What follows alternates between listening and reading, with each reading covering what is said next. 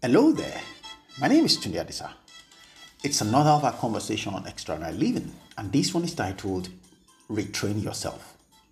So in one of my conversations with my mom back in the day, she was sharing with me the wisdom in managing difficult people. We were particular about this person who was very unreasonable and was not very nice to her, and not to her alone but to many other members of the family. I happen to know this fellow, and I also know that he's selfish, self-centered, and unreasonable. And that made me conclude that there are people in life who are unreasonable. They derive pleasure in making people miserable and behave in ways that is insensitive to others.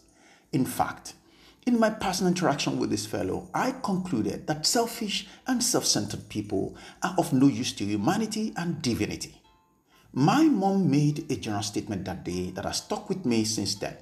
She said, and I quote, "Wicked people picked up wicked genes and have been unreasonable and rebellious from their mother's womb." End of quote. Till today, I still wonder how she came about that conclusion. Listen, my friend, you may have been programmed badly by the influences of the environment you grew up in, the poor upbringing, the abuse, the negativity, and so on.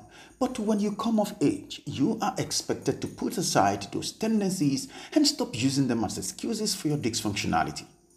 Paul of Tarsus says, and I quote, "When I was a child, I spoke and thought and reasoned like a child. But when I grew up, I put away childish things." End of quote. Don't get stuck in the past. You may have learned many wrong things in life, but you can unlearn these things and relearn. You can retrain yourself to be a better person, and nothing is impossible with you. You can be more sensitive to people, reasonable and tolerant. You are capable of loving. You can be generous, warm and receptive, and full of energy.